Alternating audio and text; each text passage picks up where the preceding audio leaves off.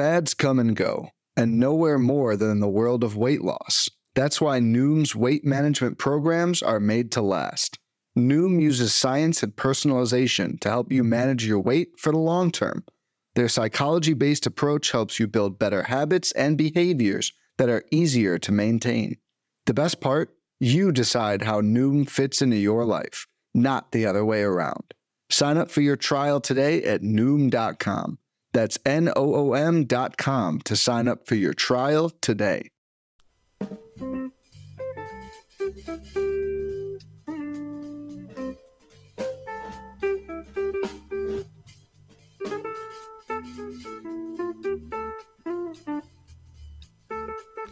Welcome, everyone, to Long Ball Legacies, the podcast where we take a look at the players who have helped tell the story of baseball, take a look at their careers and put them in the proper context, and enjoy and embrace what they've meant to us and to the game that we love the most. Thank you for joining us today. My name is Daniel Port. I'm the host here on the Pitcher List Podcast Network. Uh, a fun episode here today. As from last episode, we started talking about Rickey Henderson and we went through the first chunk of his career here and really looked at the, the player that he was and the, the myths and legends and the fun stories that surround him. And just was so much. There's so much stuff to cover that we ended up splitting it up into two episodes so we could really give it the due time that it deserved.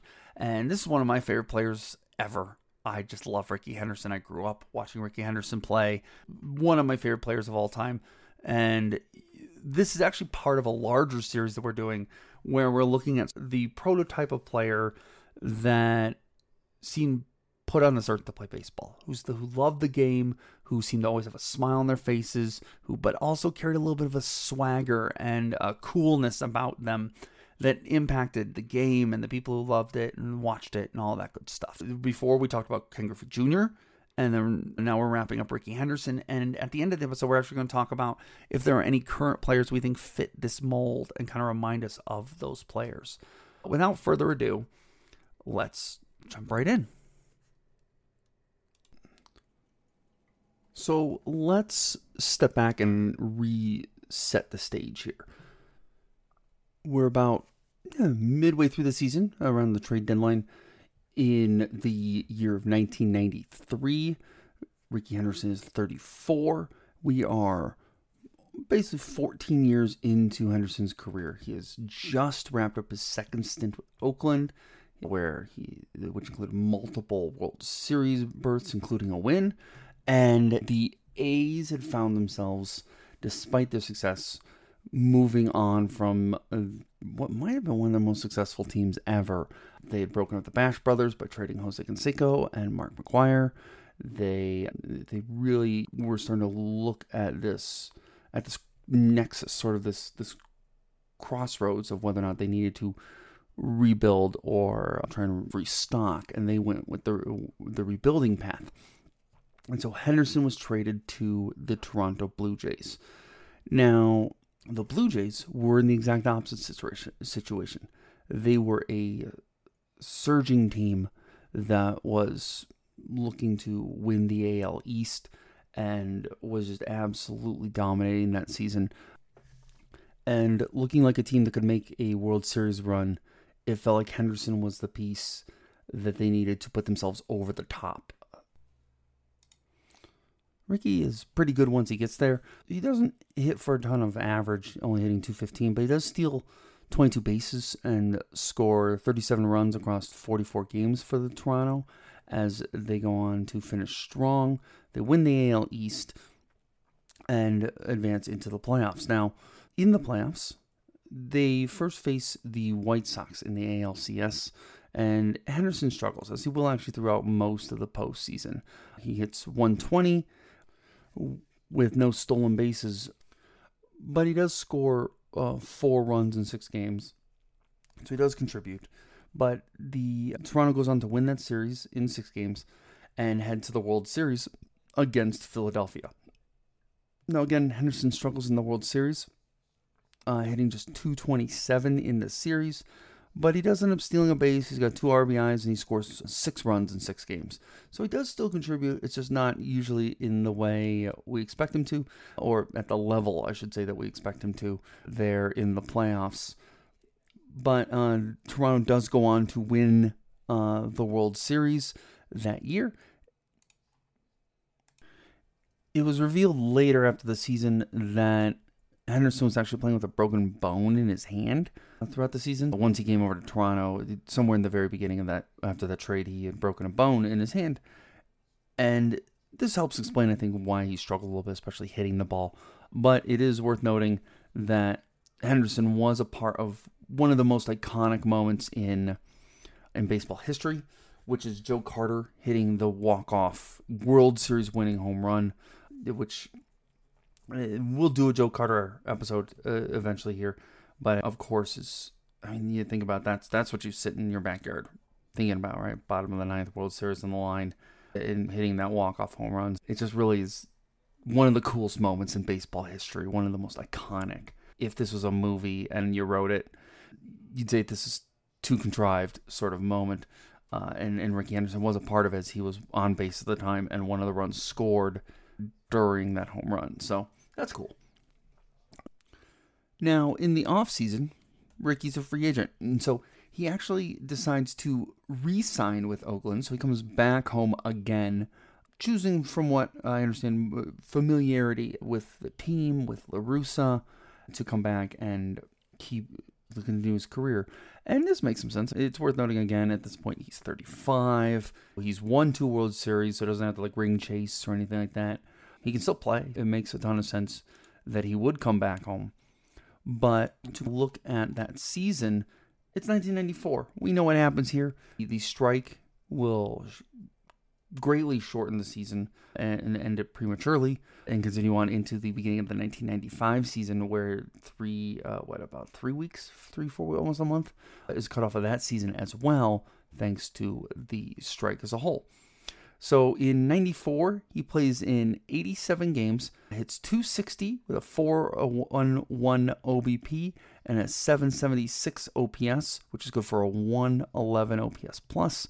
He uh, uh, steals 22 bags, he hits six home runs with 13 doubles and 66 runs scored across those 87 games. Now, Obviously, because there was no World Series, there were no playoffs. Oakland does not make the playoffs that year. And in 1995, across 112 games, he plays really well, hitting 300 with a 407 OBP and an 855 OPS, which was good for a 132 OPS plus. He hits nine home runs, steals 32 bases uh, to go along with uh, 72 walks, 31 doubles, and 67 runs scored. Oakland wasn't particularly good that year. In fact, they only won 67 games that season. He's a free agent again in the offseason, and this begins what I like to call the kung fu stretch of Rickey Henderson's career at the tail end here. And if that makes no sense, that means you were too young to know the TV show Kung Fu, where I believe David Carradine played a wandering Shaolin monk who wandered around the American West, you know, going on adventures and do righting wrongs and doing stuff like that. And anyways, that's basically what Rickey Henderson does. He kind of wanders around the the West Coast for the most part, playing with several different teams, trying to find a home and helping different teams out, and playing for different teams, but never really sticks in one place for too long. Now, the first of those teams was with the San Diego Padres. Now, in 1996, the Padres are pretty darn good. They win 91 games and win the NL West that year.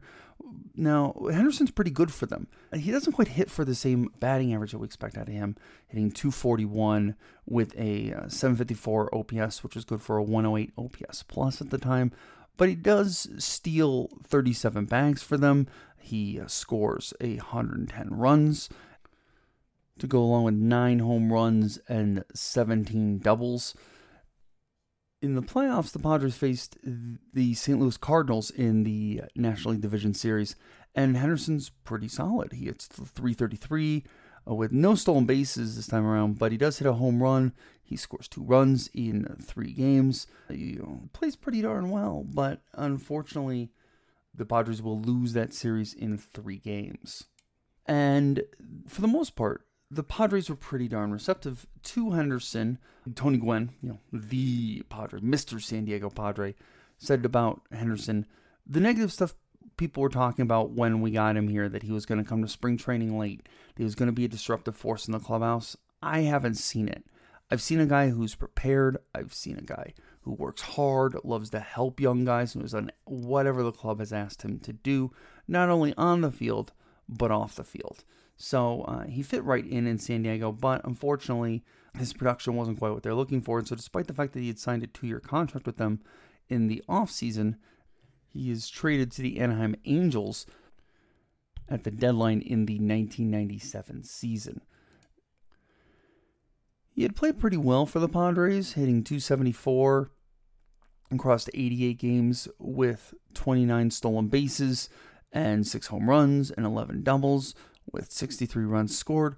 But they, uh, once he gets over to Anaheim, he struggles mightily. It's only 183. He does steal 16 bases in 32 games while scoring 21 runs, but it's just not the same as there's a clear fall off once he gets over there.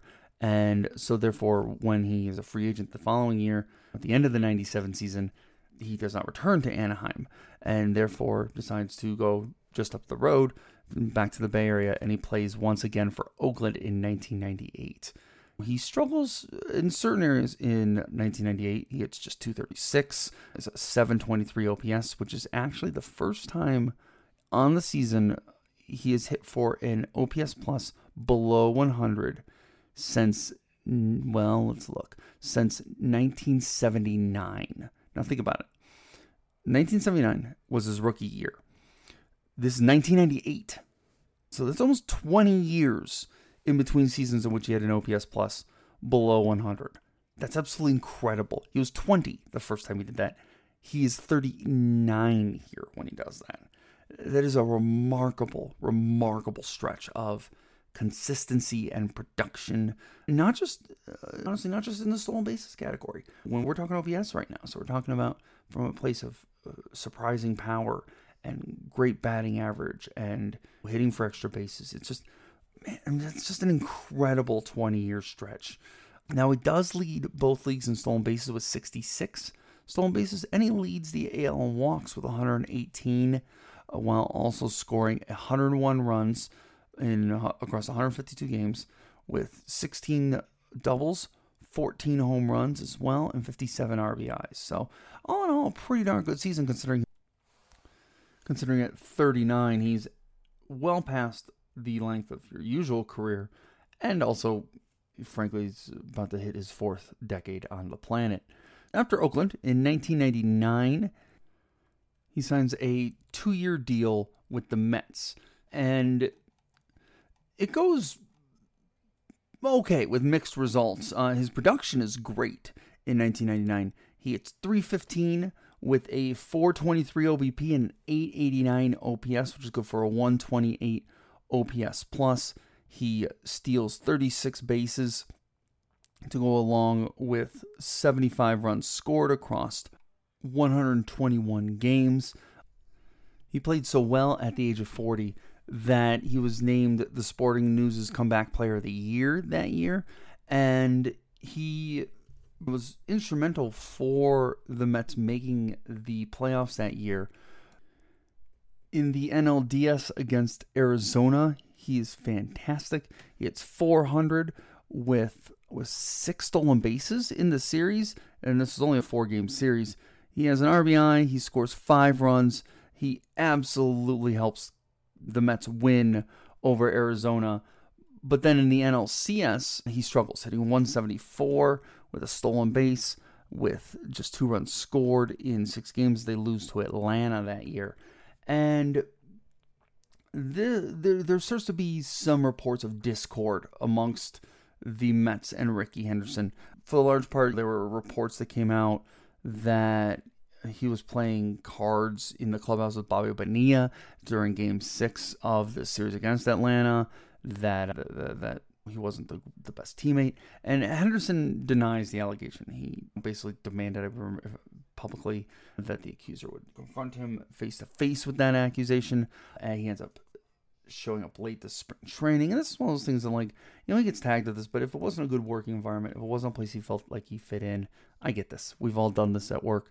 Quiet quitting is kind of a thing right now, right? Um, and that's what Henderson is doing here. He just didn't like the situation. And I don't know. I wasn't in that clubhouse, so who knows who was at fault in that situation.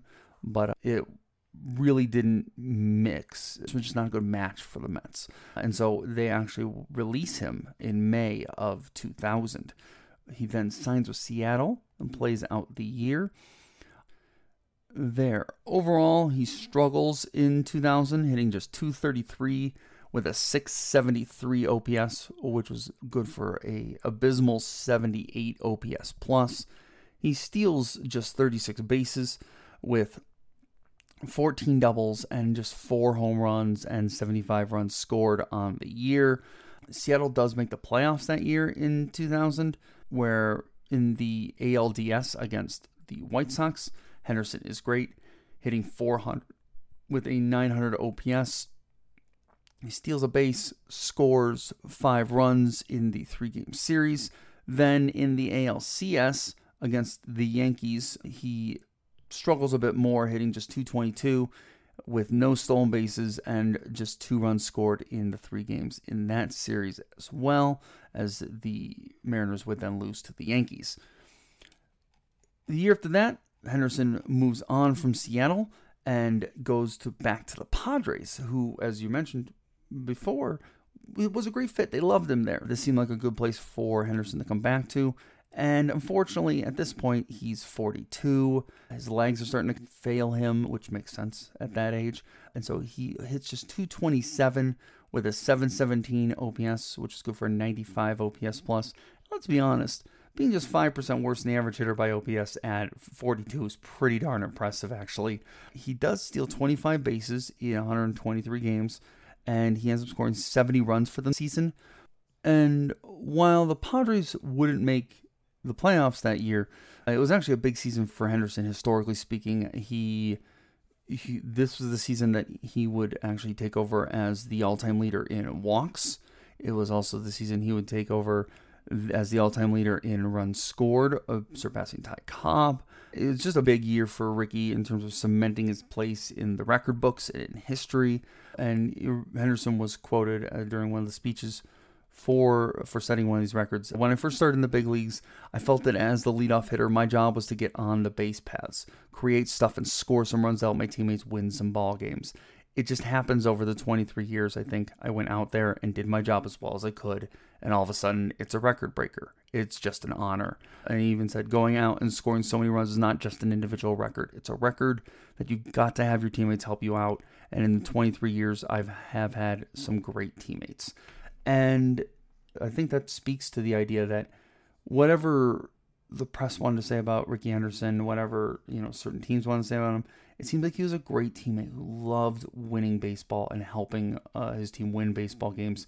And you can just hear it in what he's saying after he set records like this. That that doesn't speak to me as a guy who doesn't feel like it was a team sport that that he needed everybody around him as well. The following year, Henderson would actually be signed to a minor league contract in 2002 with the Boston Red Sox. And if you really want a stat that's going to kind of blow you away, at this point in his career, Henderson had stolen 1,395 bases, which actually totaled more than the entire Red Sox franchise over the, the time period of Henderson's career it's insane. They had amassed 1,382 stolen bases over that time period. It's just insane how good Rickey Henderson was up at this point in his career. But obviously, this is the twilight of his career. He would only end up playing in 72 games for Boston that year. He hit 223 with eight stolen bases, just 16 RBIs, just 40 runs scored. Just was not a complete season for him. And he's 43 years old. This is easily the twilight of his career. this brings us to really the final sort of story in Henderson's playing career, which I remember when this happened. It was outrageous. It was almost unheard of. In the offseason, no team really would sign Henderson. Uh, so he actually signs a contract with an independent league team, the Newark Bears of the Atlantic League. And I mean, he's 44. At the time, he was, uh, I guess, making $3,000 playing for a team, and he made millions of dollars over his career. And basically, the way the the SABR.org write up describes it, that was basically a class double A team that he was playing with. And the thing is, to me, this is one of those things that at the time, I, I was, what, 2003, I was 18 years old. I thought this was outrageous. I, I thought that this is Rickey Henderson we're talking about, and and just said you're washed up. Just hang up your cleats, man. You're 43, and I think or 44 even, and I think that now looking back on it, there's this testament to how much Henderson loved playing baseball, and, and that there is evidence throughout his career that that tend to imply that that Henderson was that that kind of guy who just lived for baseball, that it was in his blood, that he really saw the game as a thing that brought him joy and brought him accomplishments and glory, but also brought him thrills and teammates and pride. And it's just a really cool, in retrospect, looking back, a thing to, to see someone who's confident enough to say, you know what, I'm going to put all all you know, of my pride. I'm going to kind of stomach playing for a team well below what my skill level used to be and, and just give it a shot because I, I just love playing baseball and, and I can't walk away from it yet. And he was even quoted as saying, if I don't feel I have the skills, I'd be happy to hang up my shoes and go be with my kids. But I know I have the skill. The speed guys who can score runs, I think I'm better than the guys in the major leagues. I get the chance. And obviously, he's not in this moment. He's again, he's 44. He's has not hit over 250 in the last three seasons he's played. Uh, he, there is that level which this is a little overconfident, but I get the sentiment and I get the idea of not necessarily being able to let go, but also still seeing you're fast, still seeing the speed in the eyes and the, and all that stuff, and and wanting to give it another go, and it works out. Most people didn't think he would get another shot, but on in way through the season in July of that year, he signs with the Dodgers. And he ends up playing 30 games for them. He only bats 208, but when he really only steals three bases for him, it doesn't really do too much at all. He only amasses about 84 plate appearances or so. That would be his final year in the majors then at that point, which is a, a really impressive 25 year career. It's really remarkable what he was able to accomplish in the major leagues and his longevity and how long, especially from a speed standpoint, that his speed stayed relevant is really impressive. And to look at, just think of it this way at the end of that career, he was the all time leader in runs scored with 2,295. He's the all time leader in stolen bases, 1,406.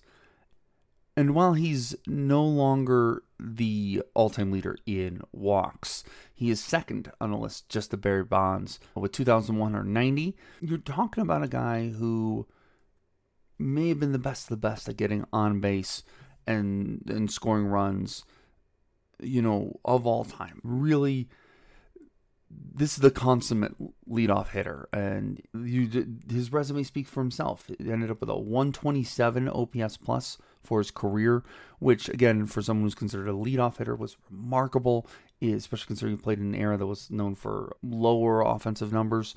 A 127 OPS plus is pretty darn impressive. That's with an 820 OPS for his career, and and 111.2 career WAR is incredibly impressive. Think about it. I mentioned this in the first episode here, but that's 19th all time. It's just barely 2.6 WAR behind Lou Gehrig, for instance, but is ahead of Mickey Mantle, Frank Robinson, Mike Schmidt, Greg Maddux, Albert Pujols. You can just go down the list. Howard Jr., it's more Roberto Clemente. It's more than Adrian Beltre. It's more than George Brett. Mike Trout, Ken Griffey Jr. Like you go down the list and it's just player after player after player, and Henderson's got them all beat, uh, which is incredibly impressive.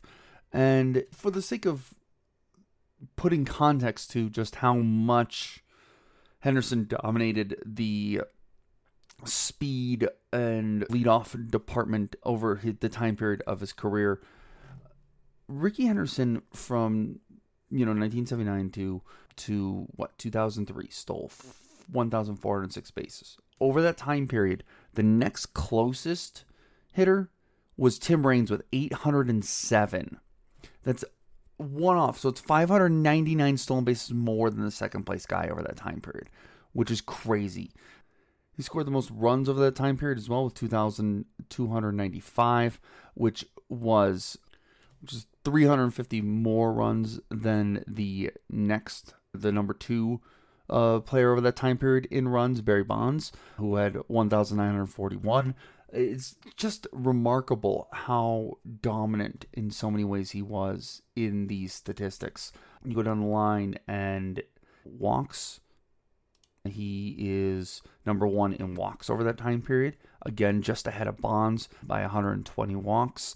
And it's worth noting, Bonds is number two on this list, right? And this is a remarkable stat in himself. We're going to get to Bonds here pretty shortly on this podcast, next episode. But Bonds walked 2,070 times over that time period.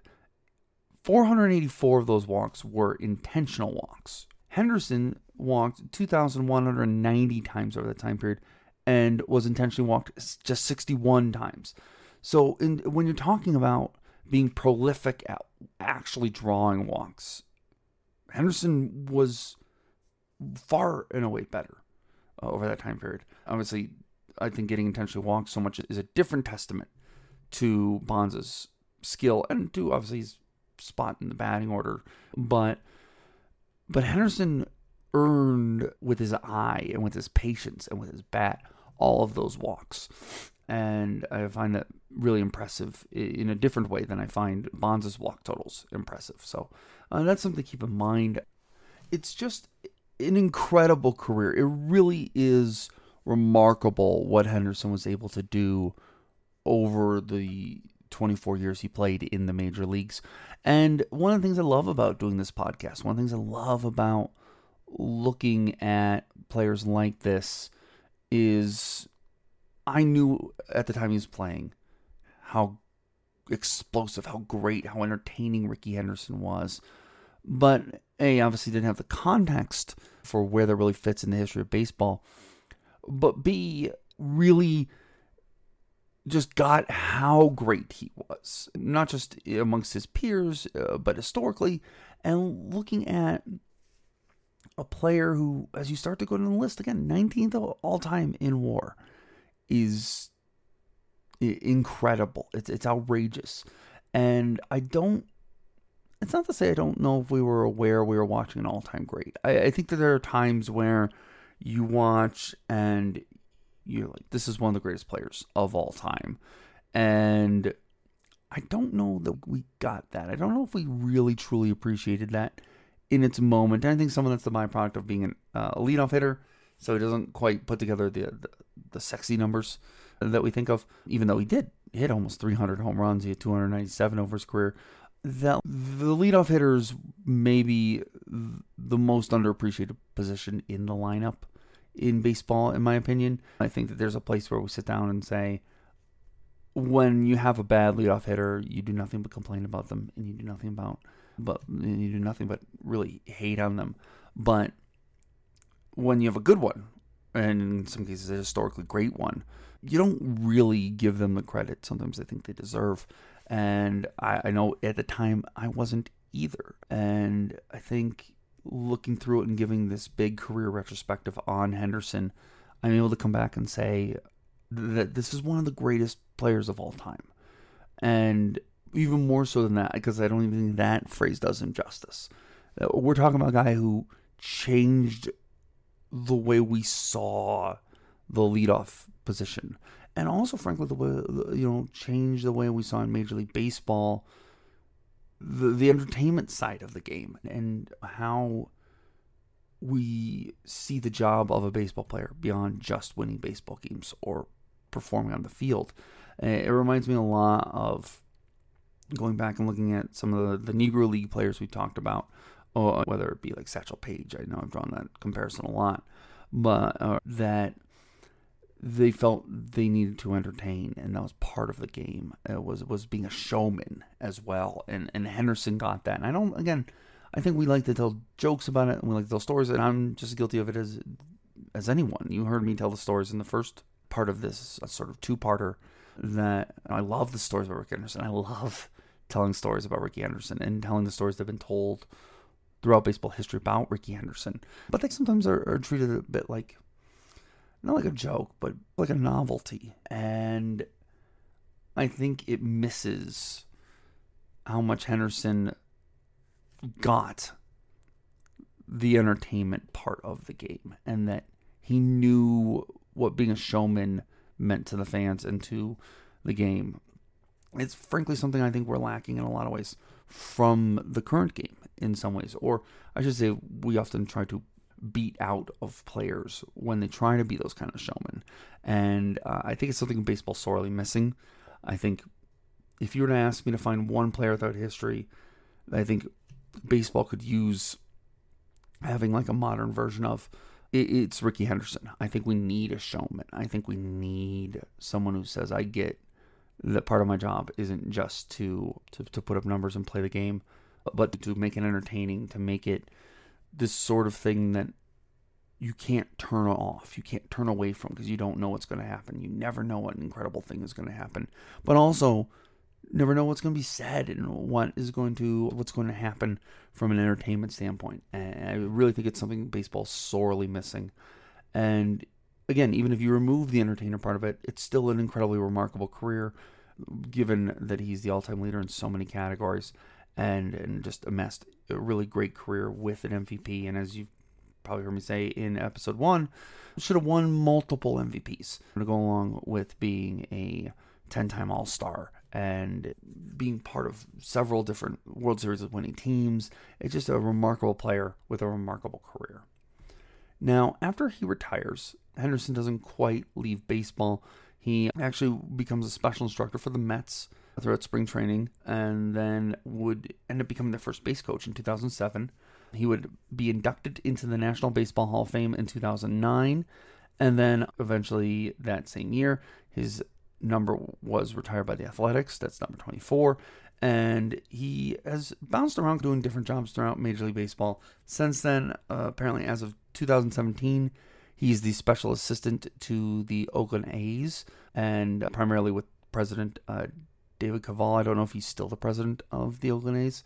And then the Oakland A's actually named the playing field is uh, at Oakland Coliseum at Oco, which this may not be the greatest comment in the world considering that is not the greatest stadium in the world. I know the A's are about to leave, so this won't be that way for very long. But they did name the playing field after Henderson in 2017, and I believe they they did yes the following year built a big giant I believe it's a 17 or 18 feet tall uh, statue outside of Oakland Coliseum the, the year after. He left his mark on the A's franchise and on baseball as a whole.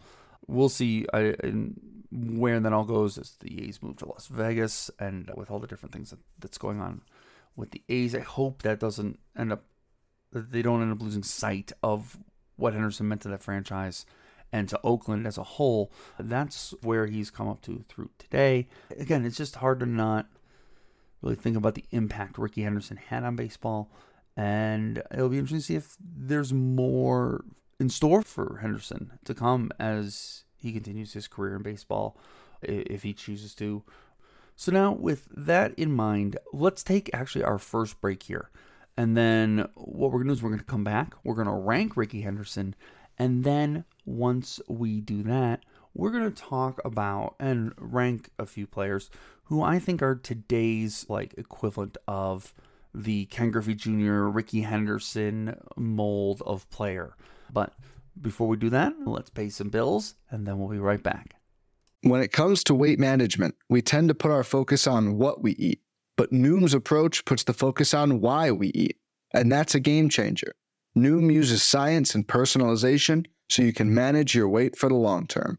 Their psychology based approach helps you build better habits and behaviors that are easier to maintain. And they help you understand the science behind your eating choices and why you have those cravings. Noom's personalized courses are easy to follow and will help grow your confidence with tools you can put into practice on day one. The best part? You decide how Noom fits into your life, not the other way around. And based on a sample of 4,272 Noomers, 98% say Noom helps change their habits and behaviors for good. Try Noom today and see the results for yourself. Sign up for your trial today at Noom.com. That's N O O M.com to sign up for your trial today. Welcome back. Now let's talk about ranking Rickey Henderson. Obviously, we don't need a debate or talk about whether or not he was a Hall of Famer. Obviously, that is a no brainer. But where on our list of players does Rickey Henderson end up? Where should he go? And first, before we do that, though, let's actually revisit the list uh, for those who may not have it memorized like I do, uh, because I have to look at it all the time. The top 10 first are Sadaharu O at number 1, Satchel Paige at number 2, Josh Gibson at number 3, Mickey Mantle at number 4, Greg Maddux at number 5, Mike Trout at number 6, Ken Griffey Jr. at number 7, Ichiro Suzuki at number 8, George Brett at number 9, and Adrian Beltre at number 10. At number 11 is Shohei Ohtani, Clayton Kershaw's number 12, Edgar Martinez is number 13, Sandy Koufax number 14, Tony Gwynn is number 15, Hank Greenberg is number 16, Nolan Arenado is number 17, Joey Votto is number 18, Scott Rolen number 19, and Ron Santos is number 20. Jumping down to number 25 is Willie Stargell, number 30 is Mariano Rivera, number 35 is Jose Altuve, number 40 is Orel Hershiser, number 45 is Jim Kaat, number 50 is Jorge Posada, Number 55 is Matt Williams. Number 60 is Doc Dwight Gooden. At number 65 is Robin Ventura. At number 70 is Mark Prior. And to round out the list currently at 71 is James Paxton, who, interestingly enough, is having a quite a resurgence actually right now in, in Major League Baseball, which I didn't anticipate. And I'm really excited to see how well he does this year, just because it's great to see him come back. I'm very excited to see him pitching well and healthy again. But, anyways, moving on from that, where does Henderson end up on this list? Where, do, where does he fit? And looking up the list, so at number 10, you have Adrian Beltre, and at number 9, you have George Brett. And as I mentioned before, he's outpaced both those players in war by quite a bit, uh, by almost a about 15 war uh, for both of them. Obviously, I think we go beyond Beltre and Brett. Ichiro is an interesting question, number eight. Very similar players in terms of their playing style, and really, first off, on an entertainment level, but also on their impact on baseball and telling the story of baseball. Both huge players in that context as well. So I thought it, this would be a good place to do a little bit of a player comparison. Henderson, we'll keep in mind here for the record that when we talk about Ichiro, obviously Ichiro obviously played for quite a bit of time in Japan before coming over to the US. So some of these numbers are not in the full context of of Ichiro's total playing career. So we'll keep that in mind as we rank them, but and discuss them. But I wanted to remember that there are some things unaccounted for before we rush to judgment. Now, in the majors, Rickey Henderson played uh, 3,081 games Ichiro played 2,653.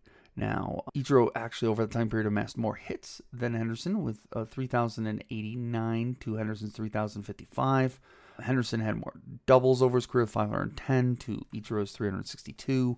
And Henderson hit about 180 more home runs Henderson hit 297, Ichiro had 117, and same for stolen bases, way outpaced him with 1,406 for Henderson to 509 for for Ichiro. Henderson was a 127 OPS plus hitter, whereas Ichiro was a 107 OPS plus hitter for his career, and then on the other hand, Ichiro hit 311 for his career. Rickey Henderson hit 279. But on the other trade off to that, Ichiro hit had a 355 OBP for his career. Henderson had a 401 OBP uh, for his career, and had uh, Suzuki beat in OPS as well with an 820 mark to a 757 mark. Now, with that being said, again, it's worth keeping in mind that to give you an idea of Ichiro's numbers in Japan before he came here, there's another 1,278 hits, 211 doubles, and 118 home runs that we're not accounting for, as well as another 200 stolen bases for Ichiro, where he hit 353 with a 421 OBP over nine seasons. Again, it's not a perfect comparison numbers wise here that we're making, but I think in the long run, Henderson was just was was better. I think he's the all-time runs leader. I think that, eh, in fact, what is it? Rickey had how many runs total in his career? He had 2,295, which even if you throw in Ichiro's numbers in Japan, he still only gets 2,078. He still only gets 708 stolen bases for his career. So when you talk about the numbers that we're looking at here, he still doesn't get there. And there's an argument. Let's say Ichiro over his time period in the playing in the U.S. Let's see, he put up how much WAR did he put up per season over his career? He put up roughly like 3.7 WAR per year, and probably in his heyday, really in his prime, put up probably more like.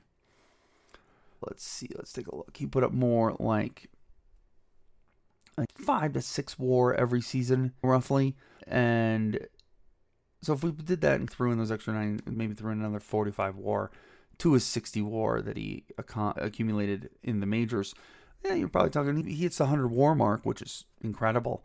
But again, Henderson's up to 111. He's 19th all time. Like I, I think, I, I, think Rickey Henderson goes above Ichiro Suzuki here, and at the very least, we could move him up to number eight on the list. But who's number seven? Griffey. And the truth is, while Ken Griffey Jr. is awesome, there might be an argument for Henderson being above Griffey, which sounds wild.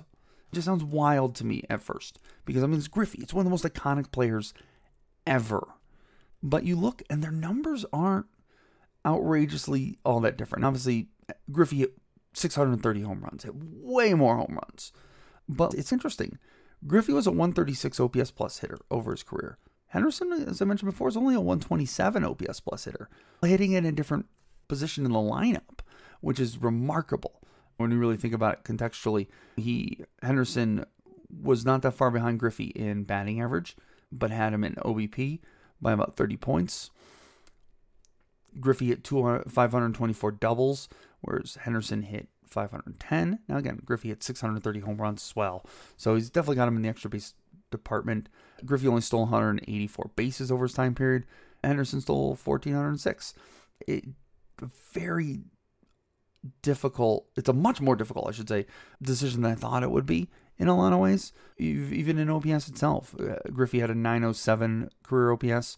Henderson's not that far behind at 820. It's a huge difference. It's 80 points, but it's not as far uh, apart as you would think it would be, considering that Griffey hit almost 330 more home runs than Henderson did. But the one thing that it comes down to for me is that Henderson put up, again, 111.2 war. Griffey only put up 83.3, 83.8, I should say, war in his career. And yes, you can make the argument that's longevity, that at some point Henderson played a few more years than Griffey and obviously did not have the same injury issues that Griffey had throughout his career. But longevity should be rewarded. It shouldn't be the end all and be all.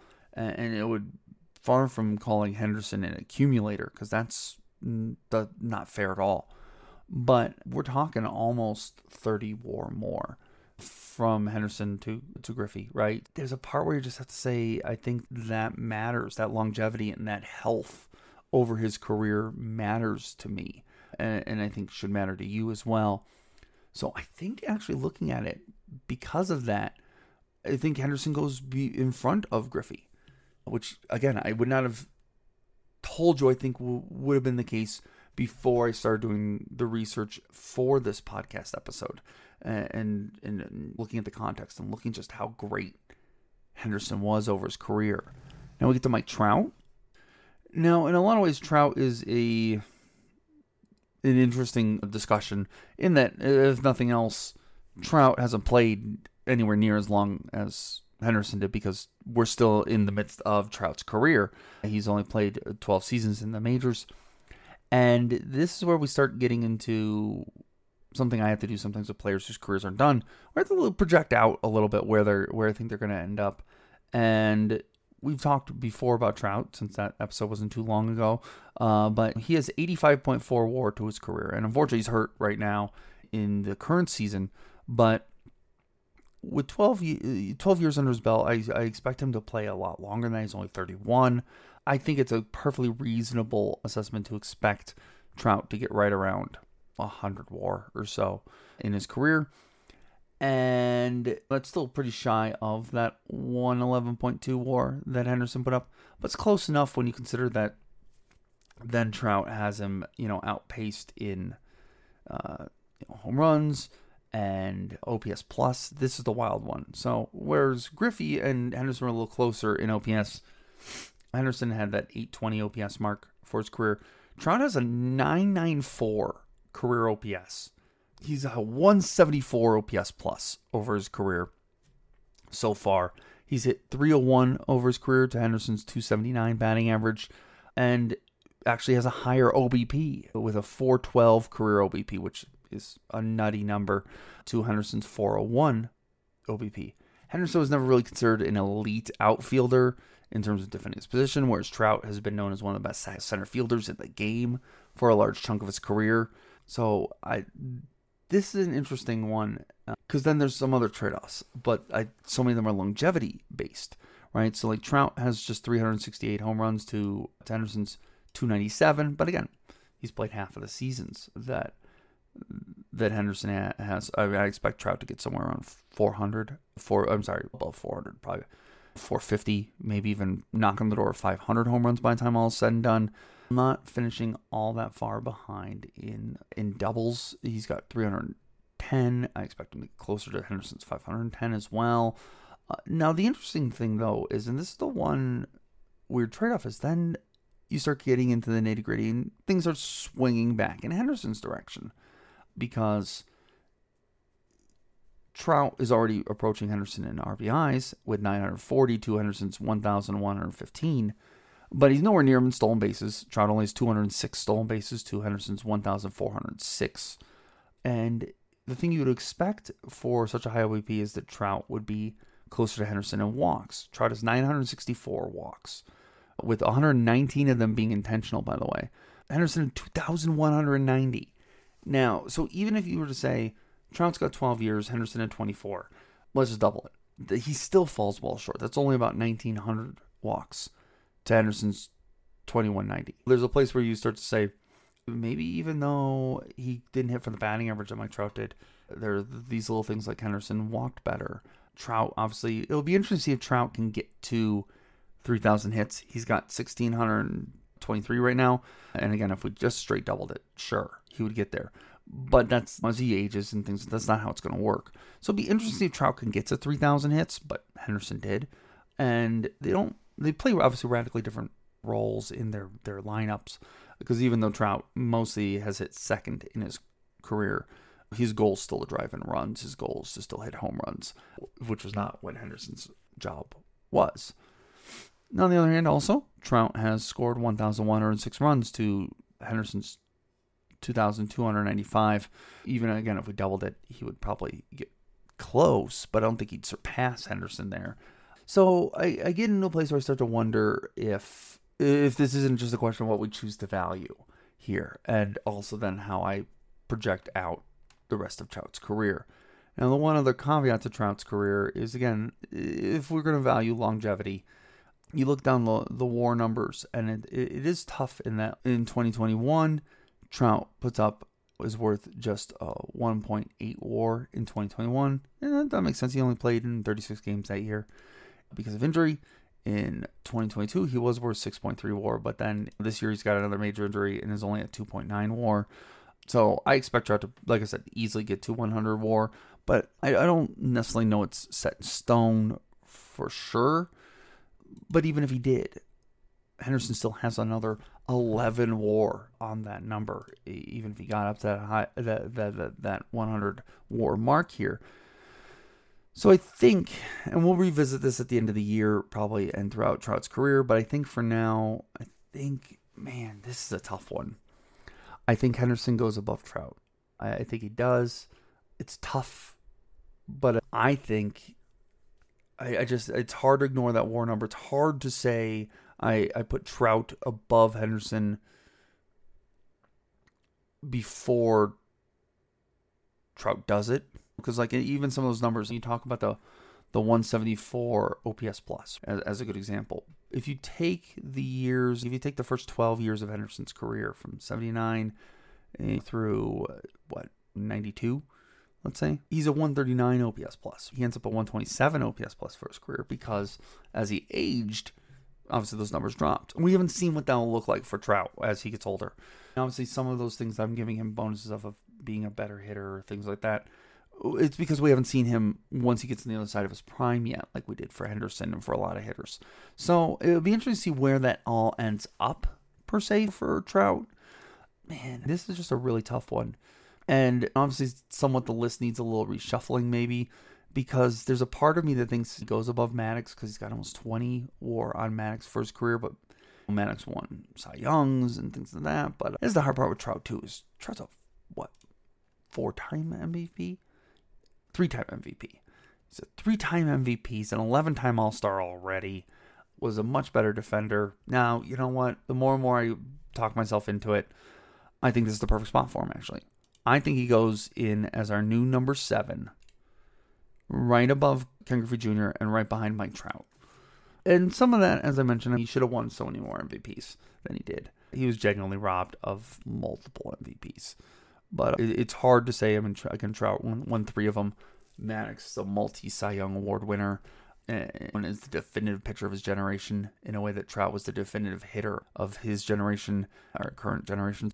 So I think this pays proper respect to what Henderson was able to accomplish in his career and doesn't discount the role that he was asked to play as a leadoff hitter, and and also accounts for the the showmanship of Henderson and what he was able to contribute to the game of baseball uh, that way as well. And this is it really does boil down to this. You can't tell the story of baseball in the 1980s and the 1990s without including Rickey Henderson, without focusing in a large part on Rickey Henderson. There's no way around that. And I think all those factors come in to say he goes above Griffey, but I, do think I think he stays right there behind Mike Trout. So again, Rickey Henderson, the new number seven on our list here. Okay, so with that taken care of, let's actually take our last break here real quick.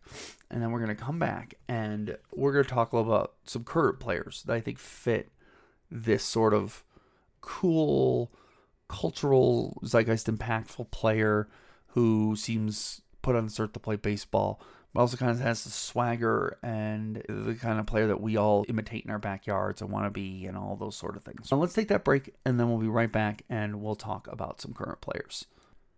Welcome back. So it's interesting because I, I just said that I feel like baseball needs desperately a, an infusion of a Rickey Henderson Ken Griffey Jr. type player. That we need that showman. We need that cool back in baseball a little bit. And I don't know if we'll get it because, as you'll often hear me rant about, we have far too many, mostly white, announcers and, and people in baseball who poo poo bat flips or players being entertaining or nowadays if you speak out of line or say something that's even remotely frankly interesting you get skewered in the media that there's a lot of things, and it's worth noting that uh, we did it then too. Uh, as much as we now look back on Henderson's the way he talked about baseball and the way he talked about himself and all, the, we would have never let him get away with that today. But we also didn't really then either. Remember, as I, we went through this, he got painted often as a as a clubhouse cancer, even though that wasn't anywhere close to true. It got painted as a selfish player, even though team after team made clear that that's not how they saw Henderson, and that's not how Henderson played. That all these different things that kind of worked against Henderson. So it's not like we suddenly were good back then to to players who are outspoken and entertaining and things like that it seems like we also were pretty hard on them then too, but we're uh, especially hard on them now. And I think that there's there's an argument that it would be hard to have a true like replication of Henderson in today's game, but we could probably at least get Griffey's level of entertaining in today's game. And I think we have a couple players who do that. And there's some guys who I think we won't necessarily discuss quite yet, and I'm not going to get to all of them because uh, there's a bunch of different possibilities. That's what's really exciting. But also at the same time, there's some that I want to save for other episodes. Say Mookie Betts, who I think certainly fits that role in a lot of ways. He's got that same swagger and cool easiness to him that I really love and, and I really enjoy. But I want to save him for a time when I can do justice to his full nine year career, even though he's been absolutely incredible this season. I was just looking at his numbers now, and he's already at 4.2 war. We just got back from the All Star game, um, and he's already at 4.2 war. That's astonishing. But like I said, I want to do Mookie Betts as an episode at some point. So uh, I don't want to get in and rank him yet and do all that stuff. Even though I think he's a good candidate for this type of player, I was thinking of kind of younger players who what I thought of this as is was a way to look at some of these younger players that we want to talk about, but not necessarily they haven't been in the league long enough to really dedicate a full episode to or a chunk of an episode to. I think you can make the same argument for someone like Ronald Acuna Jr. And, that's kind of the first guy we'll talk about here is is Acuna.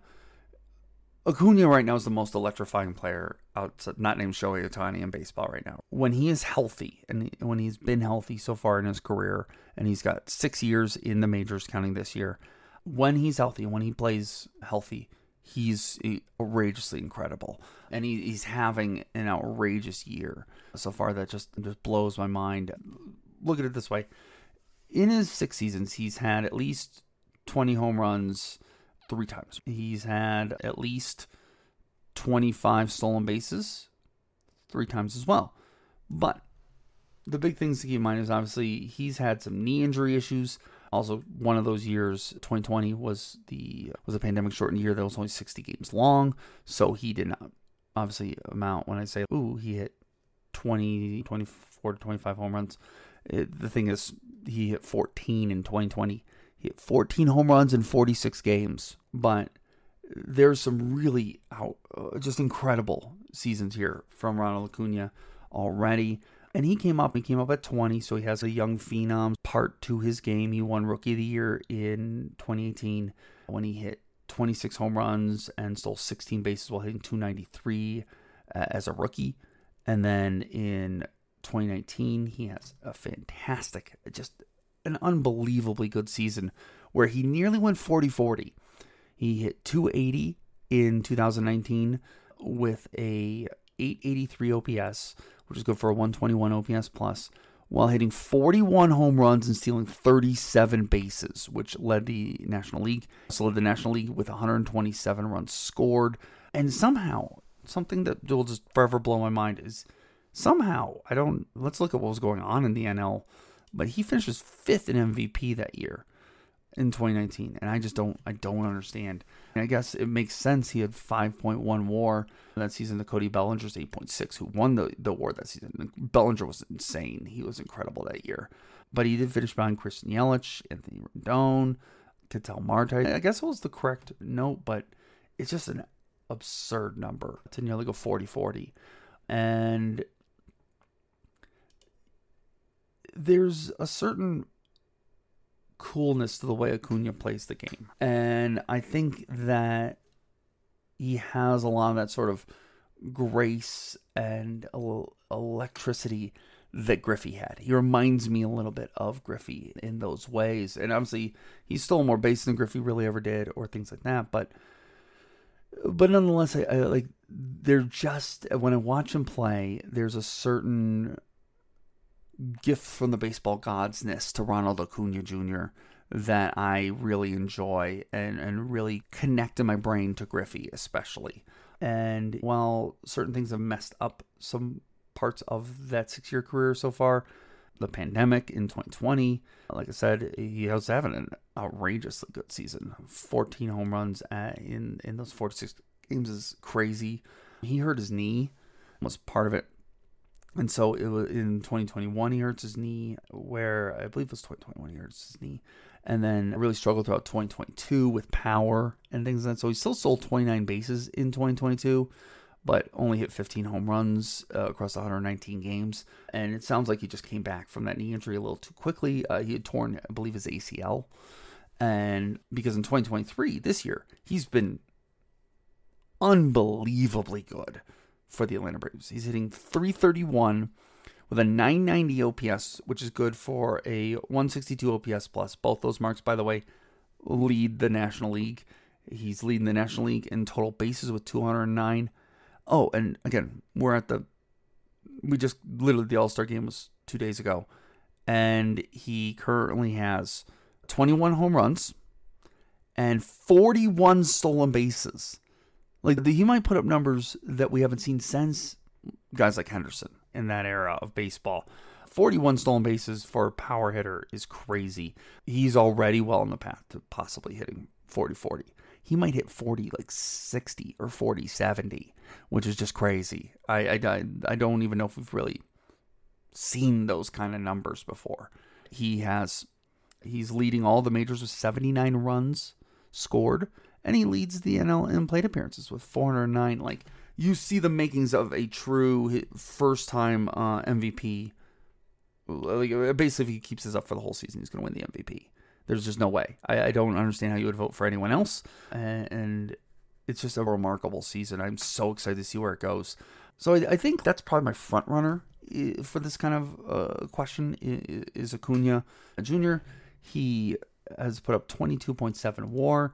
And what would be fun to think about is looking at our to go back to our list here real quick. I'm curious where we think Acuna Jr. would end up. We can honestly probably say looking at probably like Aramis Ramirez at 67 because Aramis Ramirez, who had a much longer career, obviously because Acuna's just getting started. But Ramirez put up 32.4 WAR over his career. Acuna Jr. put has, has already, like I said, at 22.5. So he's catching up to him pretty quickly. I'd be willing to even put him above Aramis Ramirez.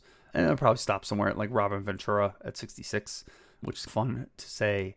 We'll put Ronald Acuna Jr. as our number. That's our new number 67. And it's not an insult to to say put him behind Robin Ventura.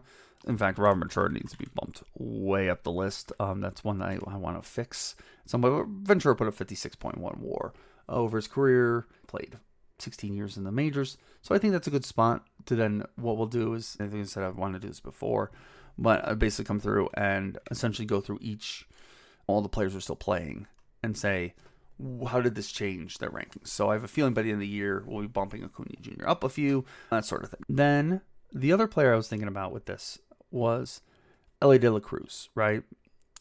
And we're not going to rank Elly De La Cruz because he's literally played 30 games in the majors. But Henderson, I feel like I see Rickey Henderson in Elly De La Cruz. Uh, and not just because of the power speed combo or because of anything like that, but he has that swagger. He has that confidence. I don't know if y'all saw this, but before the All Star break, Cruz had a play where he gets on first base and he stole second base. He then stole third base and then he stole home. And there was literally a point where he, he just steals third. He gets up, he's dusting himself off, and he goes to take his, lead, you know, like a slow, casual lead off. And he realizes the pitcher's turned his, it's like getting the ball back and it's turned back to him. And he takes off again and steals home. It was electric. It was incredible. It was a really cool play. It, it was so much fun. And it felt like something Henderson would have done. It felt like something Henderson would have the confidence to do. And just Cruz gives me very hard Rickey Henderson vibes. And just, I'm not going to rank him because he just barely started playing, but he has been electric since coming up. And I think that that that is he fits into that blueprint of someone who I really feel it could be in the the Griffey Henderson mold, especially leaning more towards towards Henderson. And obviously the other really obvious guy that that we want to make the comparison for here is is Julio Rodriguez, and because he's playing Griffey's position in Seattle, he gets a lot of Griffey comparisons, and I get that. It's a little unfair, I think, to Julio Rodriguez, but um, that's a lot to put on a guy. But he's certainly stepped up to it, and he won Rookie of the Year as well in 2022 when he had an incredible season, hit 28 home runs, stole 25 bases, hit 284, helped lead the Mariners back in the playoffs for the first time in a long time. He was just awesome in 2022 last year. But there's an interesting, and I'm saying he put up a 6.2 WAR season as a rookie. It's an incredible season, but I, I do, I do think that there's a place where he isn't quite on Griffey's level per se, or Henderson's level in terms of performance so far. But I think in terms of his swagger and his sort of again like just he's always smiling. He always has that really like joyful like i i was put on earth to play baseball and i love every second of it persona. And i just i think that fits right into that griffey henderson type of mold. It's really he's incredibly entertaining to watch play baseball. He i think there's a really interesting uh, comparison too that one of griffey's big coming out moments was winning the home run derby when he was young, when he uh, the very famous when he hit the ball off of the warehouse in Camden Yards, and kind of Julio Rodriguez's coming out party in terms of the public eye was was also winning the home run. I don't think he won. I think he ended up finishing second to Juan Soto, but was in the home run derby where he set records and was just incredibly entertaining. Really reminded pretty much everybody of Griffey really dominating in his first World Series. I mean, his first his first home run derby as well. And I think that there's a place where I, I really can see Julio Rodriguez growing into that type of player, even if he doesn't quite maybe put up all time historic numbers or things like that. I think you can still fit that persona and that type of player that we're talking about here. And I think Julio Rodriguez absolutely does. Those are three players who I feel like, and I won't rank Julio either, just because again he's only two two years into his career, not even a full two years into his career. So I think we'll hold off on that. And at some point with Acuna, we'll we'll tell a little more of his story and things like that. I just thought it'd be fun to see where he fit on the list here. At the end of the year, I'm gonna do, like I've said before, big roundup episode where I take a lot of the players who are still playing and we'll bump them up the list or down the list and see where they move up to and end up. And I will do a little more of a spotlight on him. But those are the players that kind of remind me of Griffey and of Henderson. And yeah, it's fun to see though that prototype really starting to show back up in in today's game and in today's players. With that in mind, that's our episode. Thank you so much for your patience. Thank you so much for listening and for coming out and spending the, this last hour with me talking about one of my all time favorite players and talking about some fun new players and things like that. Uh, I really appreciate it. it. It was a fun episode, I guess, two part episode to do because I like. I guess really three parts if you count Griffey. It's for me, it's fun to look at these prototypes, and and what I had seen was see these things pop up throughout history. When, whenever I've done some of these players, and talked about some of these profiles. It's fun to see how it works if we want to look at the the prototype itself and say who fits this and who doesn't work backwards opposed to taking the player and then saying do they fit this this prototype. And uh, I'm curious to see if you you enjoyed this episode format and to see if you liked then also taking the other players and talking about them. We didn't I know go in depth on them, but it's fun to still talk about. And we'll dive, like I said, we'll keep revisiting those players as well and see where they end up. But until then, so next episode, which hopefully will be next Saturday um, coming out, we're going to talk about the other prototype I wanted to talk about the sort of chip on their shoulder, something to prove even when they have nothing left to prove, plays baseball angry and pissed off at the world sort of player. And so we're going to kick that off by talking about first Barry Bonds, that's sort of no brainer in that category. And then we're actually going to start in episode two of that series, talking about Ted Williams. Hopefully, I will see you next Saturday to talk about Barry Bonds, and then we shall go from there. Until then, you can reach the podcast at long LB Legacies over on Twitter, or you can reach me. I'm at Daniel J. Port on Twitter. And you can reach the podcast at longballlegacies at gmail.com. If you have any comments, any questions, the drill, don't hesitate to reach out. I'd love to talk baseball with you. But until then, enjoy the rest of your weekend, folks. Hopefully, the weather's nice and whatever you get to do is fun and relaxing. Catch some baseball. We are back with the second half of the season. It's going to be a fun, fun year. But until then, I'll talk to you later. Enjoy the rest of your day. Thank you so much.